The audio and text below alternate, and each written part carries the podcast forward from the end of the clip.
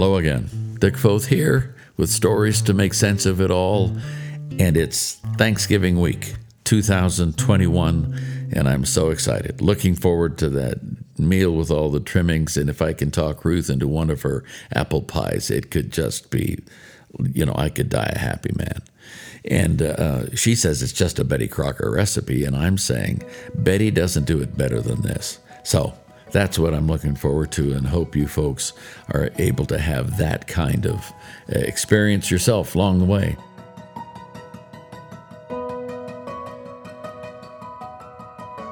Rather than do an original podcast right here, I'm going to do something that I haven't done before in these four years of podcasting. I just like to drop in a message that I spoke a few years ago at Timberline Church uh, in Fort Collins, Colorado. It's on Thanksgiving, and it's called Thanks for the Invitation.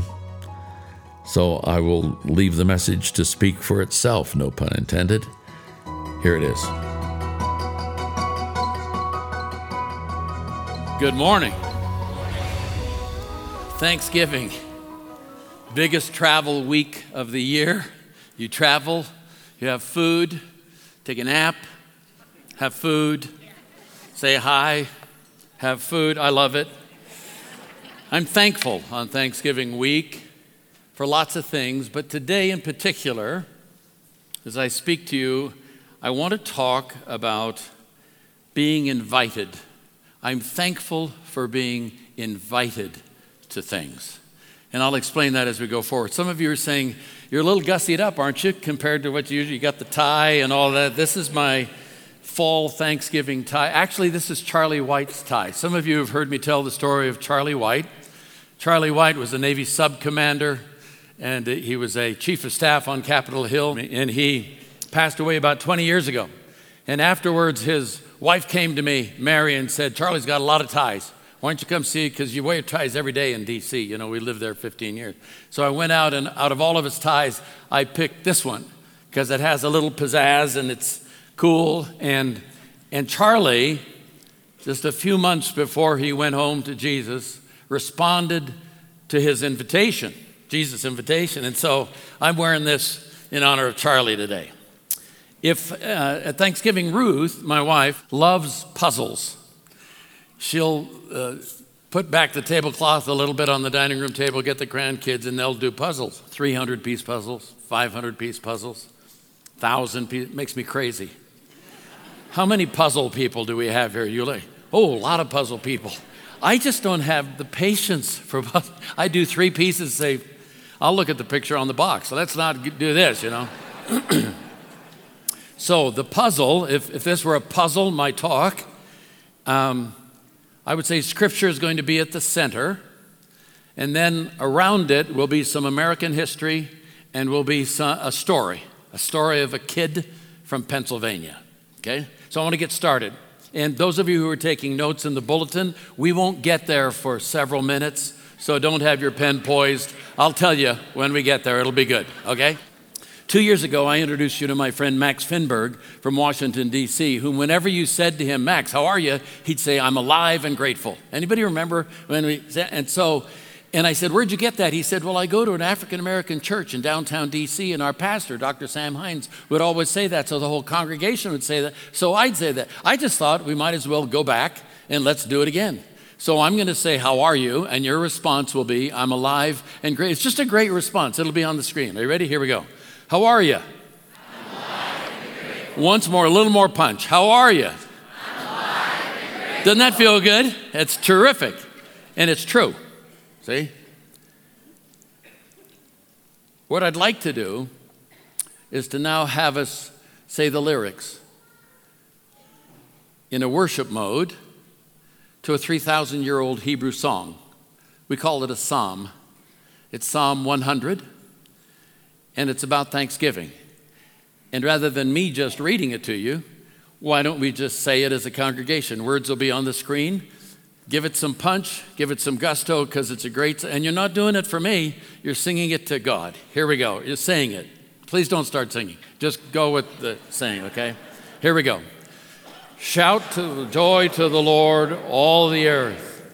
Worship the Lord with gladness. Come before him with joyful songs.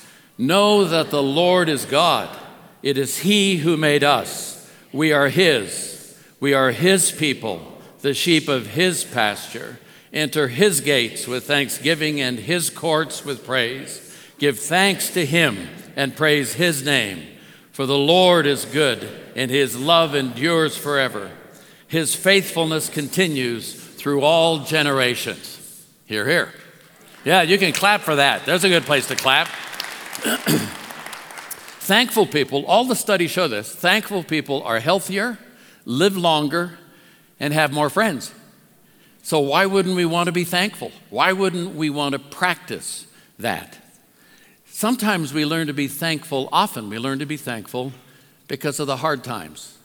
Sometimes when we feel like we're on the edges or the margins, we... Um, we find out that we can be thankful.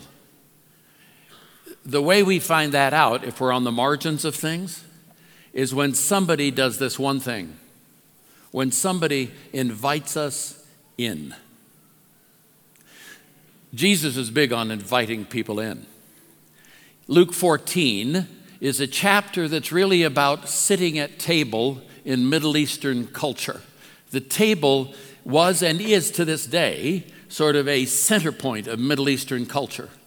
Who you sat with, who you ate with, who you invited was all about identity, okay? And Jesus in Luke fourteen, and I, I encourage you to read the whole chapter, it's not long. He has three sort of exhortations and then a big story, a parable about a great banquet where, in, where people are invited and they beg off, and the host gets upset and says, go out and get the people who are crippled and lamed and blind and have them come, the people on the margins. But this is what he says before he tells that story. Luke fourteen twelve. Then Jesus said to his host, when you give a luncheon at dinner, do not invite your friends, your brothers or sisters, your relatives, or your rich neighbors. If you do, they may invite you back, so you'll be repaid. But when you give a banquet, invite the poor, the crippled, the lame, the blind, and you will be blessed, although they cannot repay you. You'll, you'll be repaid at the resurrection of the righteous. I'll come back to those thoughts in just a moment, but let me let me just come back to Thanksgiving, which is uniquely American. It's not exclusively American, but you say, where did that come from? You say, well, the Puritans. When they, when, yes, but it wasn't formalized until eighteen sixty-three. Abraham Lincoln created a proclamation for Thanksgiving because a woman, a seventy-four-year-old woman magazine editor named Sarah Josepha Hale, wrote him a letter and said, we need to have a day of Thanksgiving every year. And so Abraham Lincoln wrote a proclamation. This is part of it. We have gracious gifts of the Most High God, who while dealing with us in anger for our sins, hath nevertheless remembered mercy. I do therefore invite my fellow citizens in every part of these United States, and also those who are at sea and those who are sojourning in foreign lands, to set apart and observe the last Thursday of November next as a day of thanksgiving and praise to our beneficent Father who dwelleth in the heavens. You say, well, that's cool. That's good. You know, like he talked about God and everything. It's crazy for this reason, and I put crazy in quotes. This was October eighteen sixty-three, in the middle of the Civil War. ninety days before, there was a battle at this little town in Pennsylvania called Gettysburg. It was the turning point in the war. one hundred sixteen thousand soldiers on the field, ten thousand died, almost forty thousand wounded. It was horrific. And in the middle of this upheaval in our culture, the worst war we've ever had in terms of casualties, more than any other, the war, more than all the other wars combined, six hundred to seven hundred thousand people died. In the middle of that, Abraham Lincoln, at the encouragement of this lady, says, why don't we, as a nation, give thanks? That's what you call swimming upstream. That's what you call seeing something larger than the moment. It's in the hard times we learn to thank. So, lots of folks know about Gettysburg, Pennsylvania. If this is a map of Pennsylvania, Philadelphia's over here, Pittsburgh's over here. Gettysburg's about in the center down toward the Maryland line. one hundred forty miles to the northwest, near Pittsburgh, is a town called Latrobe. If you're a golfer and you follow golf at all and you like Arnold Palmer, that was his boyhood home. But there's another kid born the year before Arnie who grew up in that town. His name was Fred. Fred was a sickly boy. He had asthma, had rheumatic fever, couldn't go outside alone to play when he was small. And while Arnie hit golf balls at age five, Fred learned to play the piano at age five.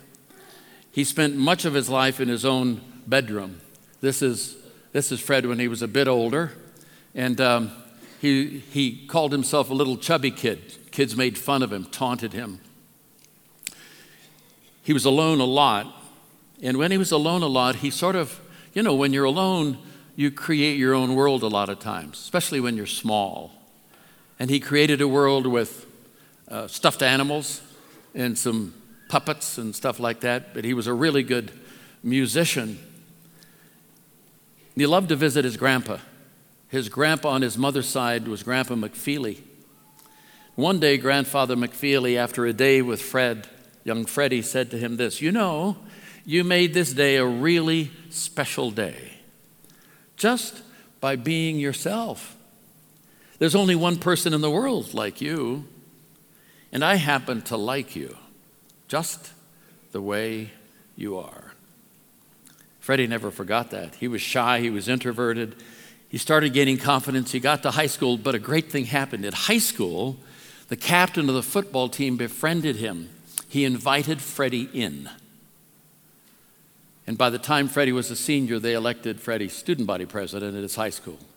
He graduated, went to college, got married, moved back to Pittsburgh, got involved in educational T V as a puppeteer. He was always a thankful person. And while working in T V, he decided to go to seminary and became a Presbyterian minister. And he was ordained in eighteen sixty-three at the age of thirty-five. And this was the charge that was given to him when they laid hands on him. You can read it on the screen.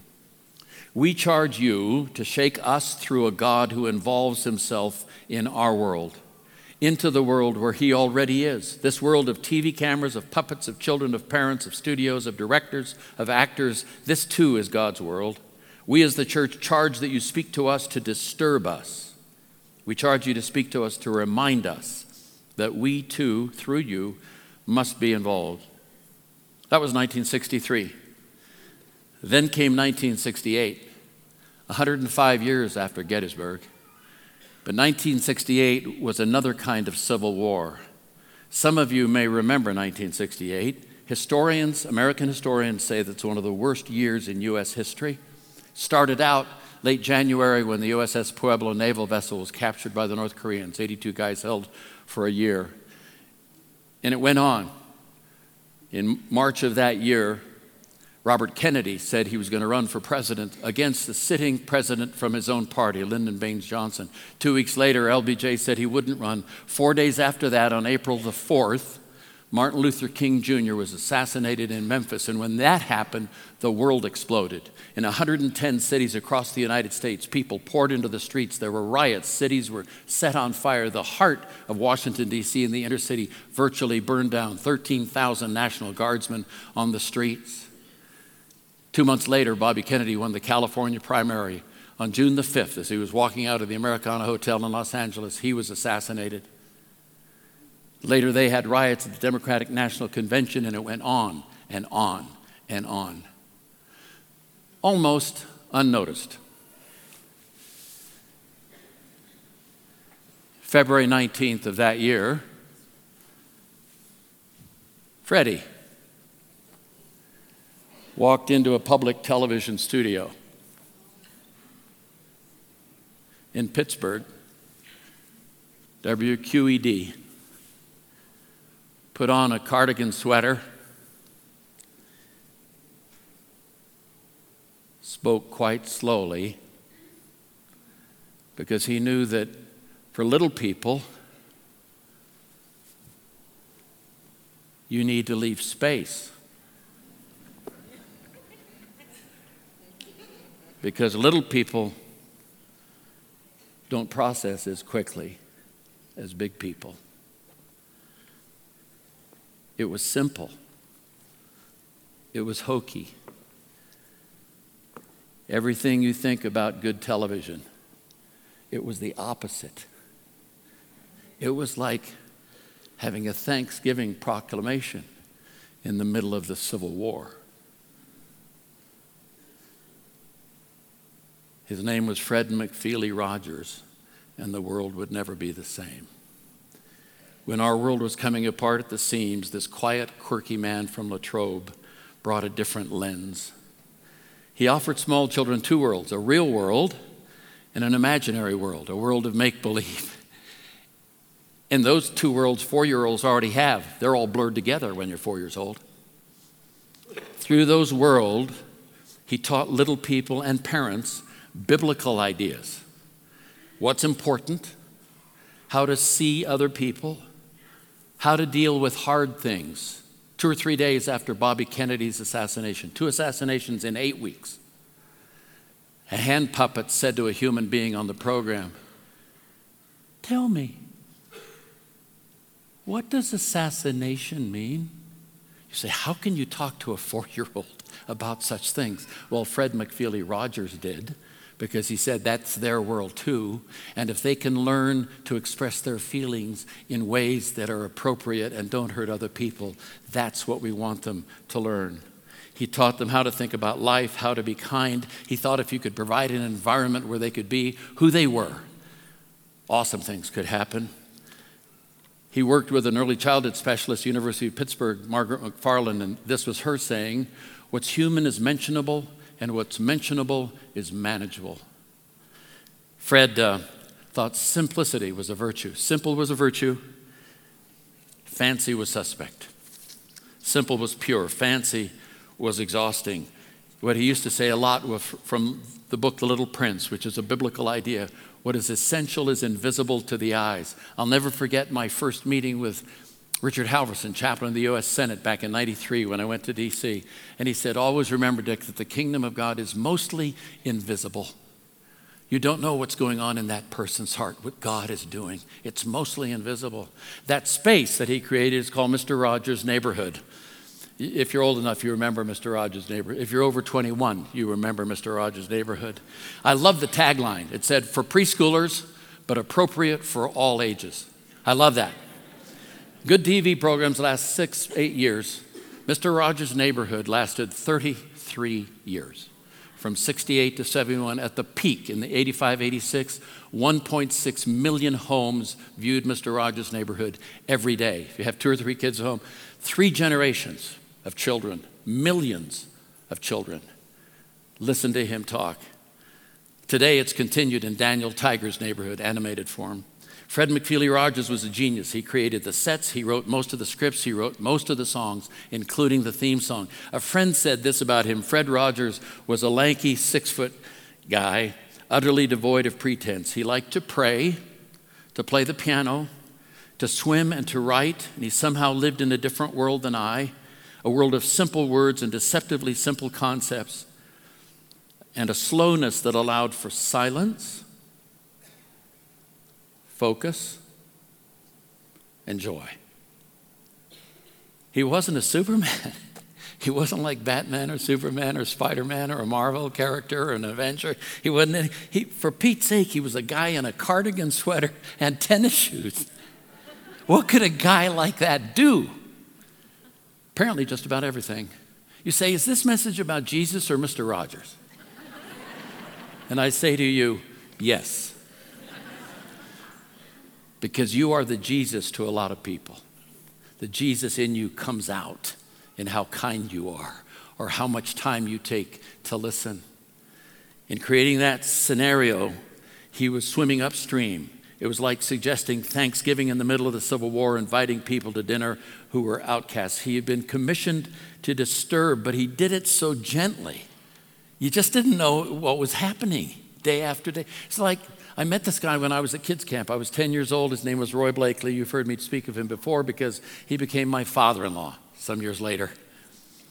But at his memorial service, an architect who had come to faith because of Roy said Roy would come up. He was like an elephant. And he'd stand beside you. And then he'd just start ever so gently leaning. And after a while, you thought you were going, and you were going over there. You didn't even know you were going over there because Roy was just, that was Mister Rogers, day after day, day after day. And this is why I like the idea of invitations. Mister Rogers' theme song asks an inviting question. Some of you remember his theme song. It asks an inviting question. If he were here in Larimer County today, it could be that his theme song would sound and look, with a little help from my friend Richard Flores, would look like this. It, if you know it and you want to sing along, go for it.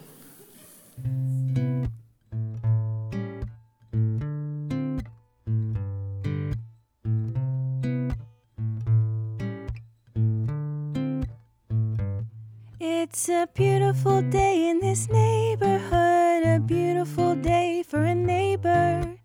Would you be mine? Could you be mine? It's a neighborly day in this beauty wood, a neighborly day for a beauty. Would you be mine? Could you be mine? I've always wanted to have a neighbor just like you. I've always wanted to live in a neighborhood with you. So let's make the most of this beautiful day. Since we're together, we might as well say, would you be mine? Could you be mine? Won't you be my neighbor? Won't you please? Won't you please? Please won't you be my neighbor?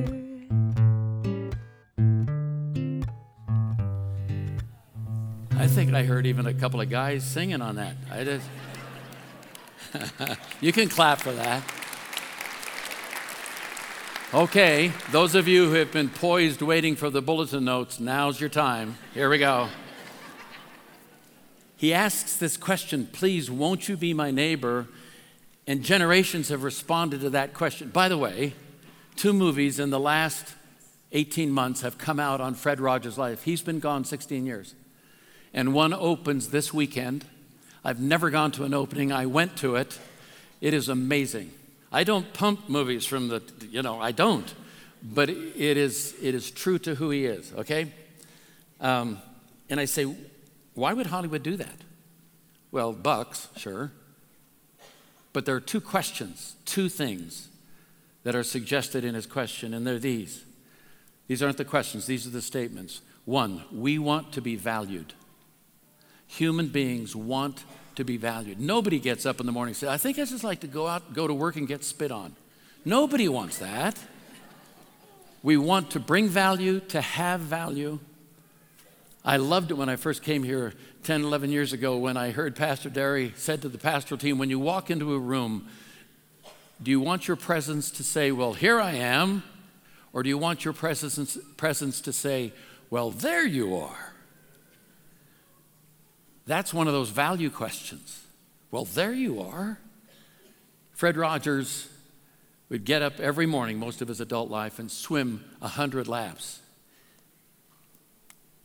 Or, excuse me, not swim one hundred laps, swim, lab, swim lab, laps, I'll get it right, swim laps, say that fifty times fast, swim laps for an hour.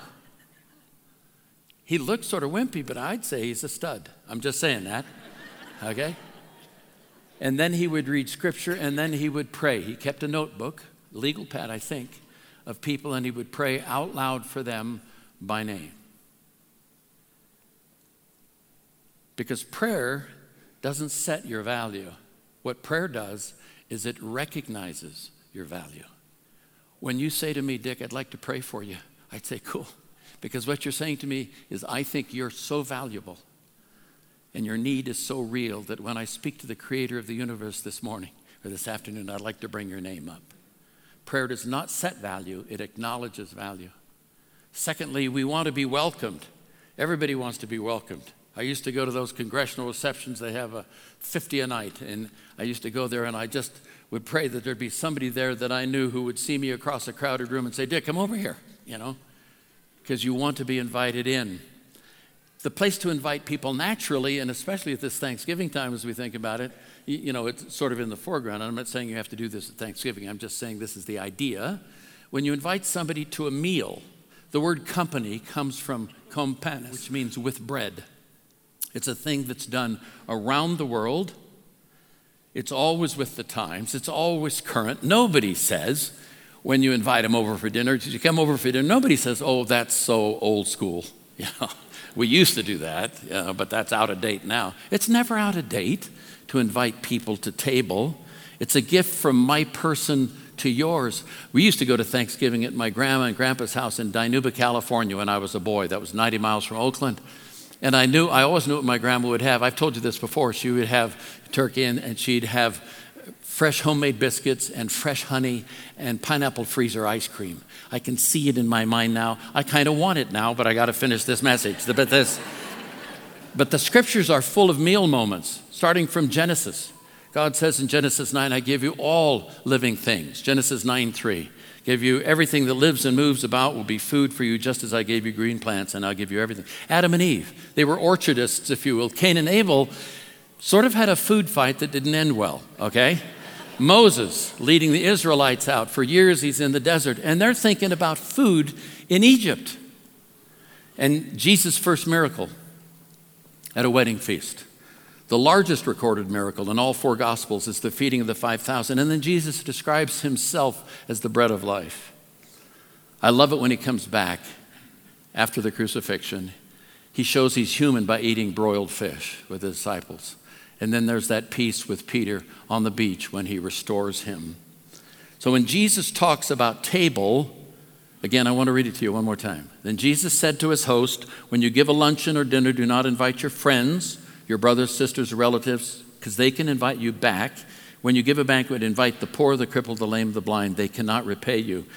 He's suggesting, this great disturber who Jesus is, he's suggesting that they invite not people of their class, not by the traditions they're used to, not by what their culture says, because the culture says, if I invite you, the deal is you're supposed to invite me back. It's always reciprocated. That's the, what the culture around the world says. And Jesus comes along and says, why don't we turn that on its head and do the kingdom of God thing and invite people who can't invite you back? This idea is Jesus invited guests who cannot invite him back. That's in your notes. And they became transforming moments. Think of Simon Peter. Had failed so miserably, shot off his mouth, couldn't produce. I so identify with Peter. I promise so much more than I can produce. Could Simon Peter ever eat fire-roasted tilapia, probably that was the fish, again, without remembering breakfast on the beach with Jesus as he stood there? He just swum the equivalent of a football field to get to Jesus. And he's standing there, humbled, sopping wet. And Jesus, Foth paraphrase, says, come over here. Let's eat together, Peter.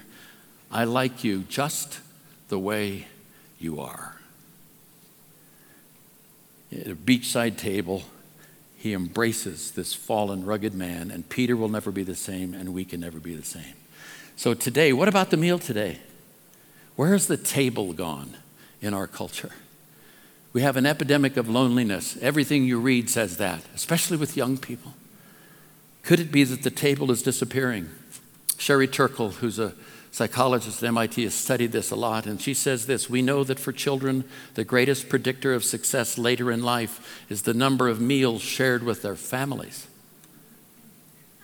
Now, with little people, that's a huge deal, and you're sort of in control. When they get bigger, teenagers, that's it's not really that that's a negotiated piece a lot of times. But with little people, there, you said, well, why would you talk about table? You should have been at my table. You talk about food fights, man. We had a, you know, I love that book that's about family life that's entitled Where Two or Three Are Gathered Together, Someone Spills His Milk. I love that title. But even if you struggle at the table, that's my seat. Don't you eat all the potatoes? So I never get a chance, you know. What you learn at table is how to deal with life. What you learn is how to have conversations that have commas in them that you can pick up the next evening. That's what the table does. An invitation to the table says, step into my life. Invitation to the table says, step into my life. When you invite me over to eat, it's not just roast or potatoes or chili relleno, it's not just curry or lasagna. It's not just apple pie or ice cream. That's my life you're ingesting there, or my life, your life I'm ingesting. And in a jaded, often cynical world, Mister Rogers' question, "Won't you be my neighbor? I like you just the way you are," all those things he said, were profound. He didn't call us out like it's so common today. He called us to something. He was a great inviter. I've seen two iconic inviters in my life, people of faith who were in the media. One was Billy Graham and one was Fred McFeely Rogers, inviting different cores of people, but the same kind of invitation. And Hollywood even couldn't get past it. So twenty-nine years after the program came on, they gave Fred McFeely Rogers a Lifetime Achievement Award. He's there with his wife, Joanne, and this is that moment.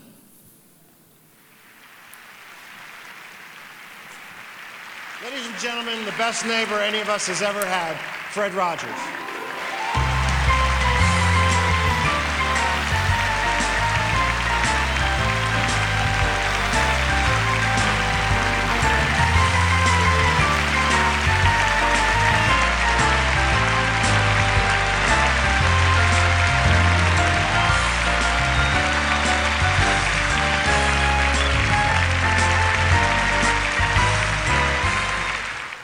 It is my honor, on behalf of everyone here and on behalf of the millions of children whose mornings you have brightened with your kindness, to present you with this Lifetime Achievement Award.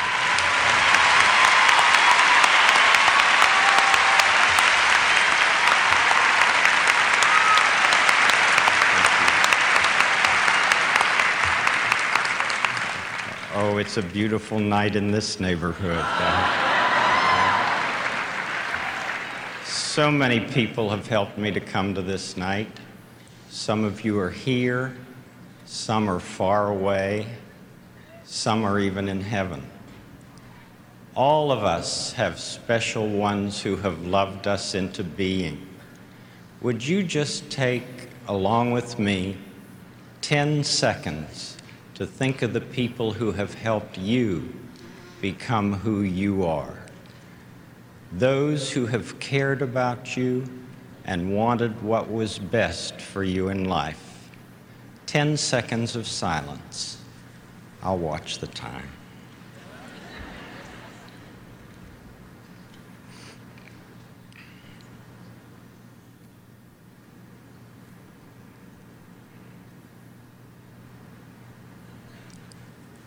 Whomever you've been thinking about, how pleased they must be to know the difference you feel they've made. You know, they're the kind of people television does well to offer our world. Special thanks to my family and friends, and to my co-workers in public broadcasting, family communications, and this academy for encouraging me, allowing me all these years to be your neighbor. May God be with you. Thank you very much.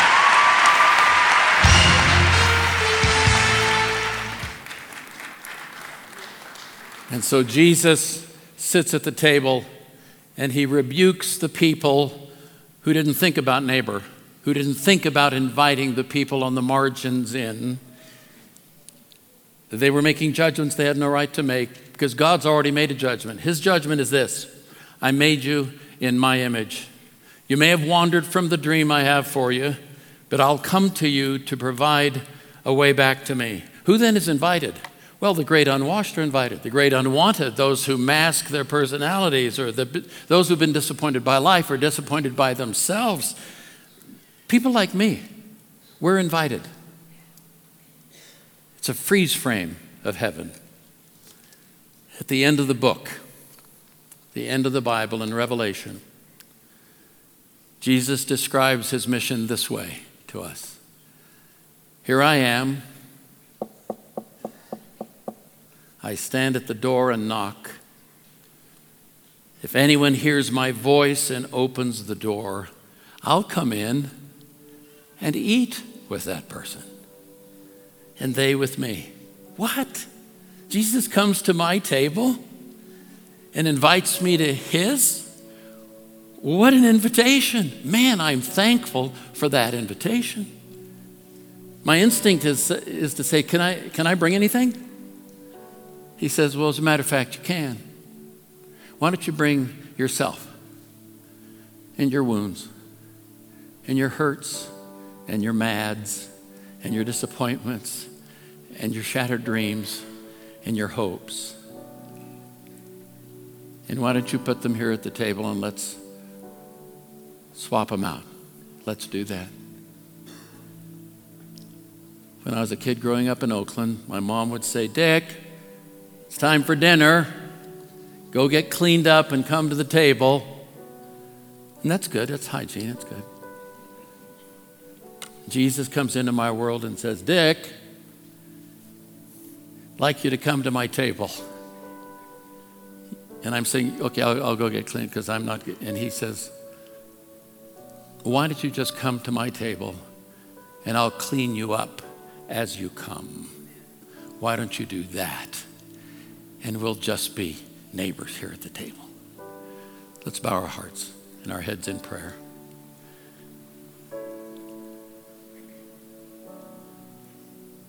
In the silence of this moment, I'd like to do something just a little different, and that is I'd like us, as we spoke to the Lord in Scripture to start, I'd like to have us speak to Him together out loud in prayer at the end.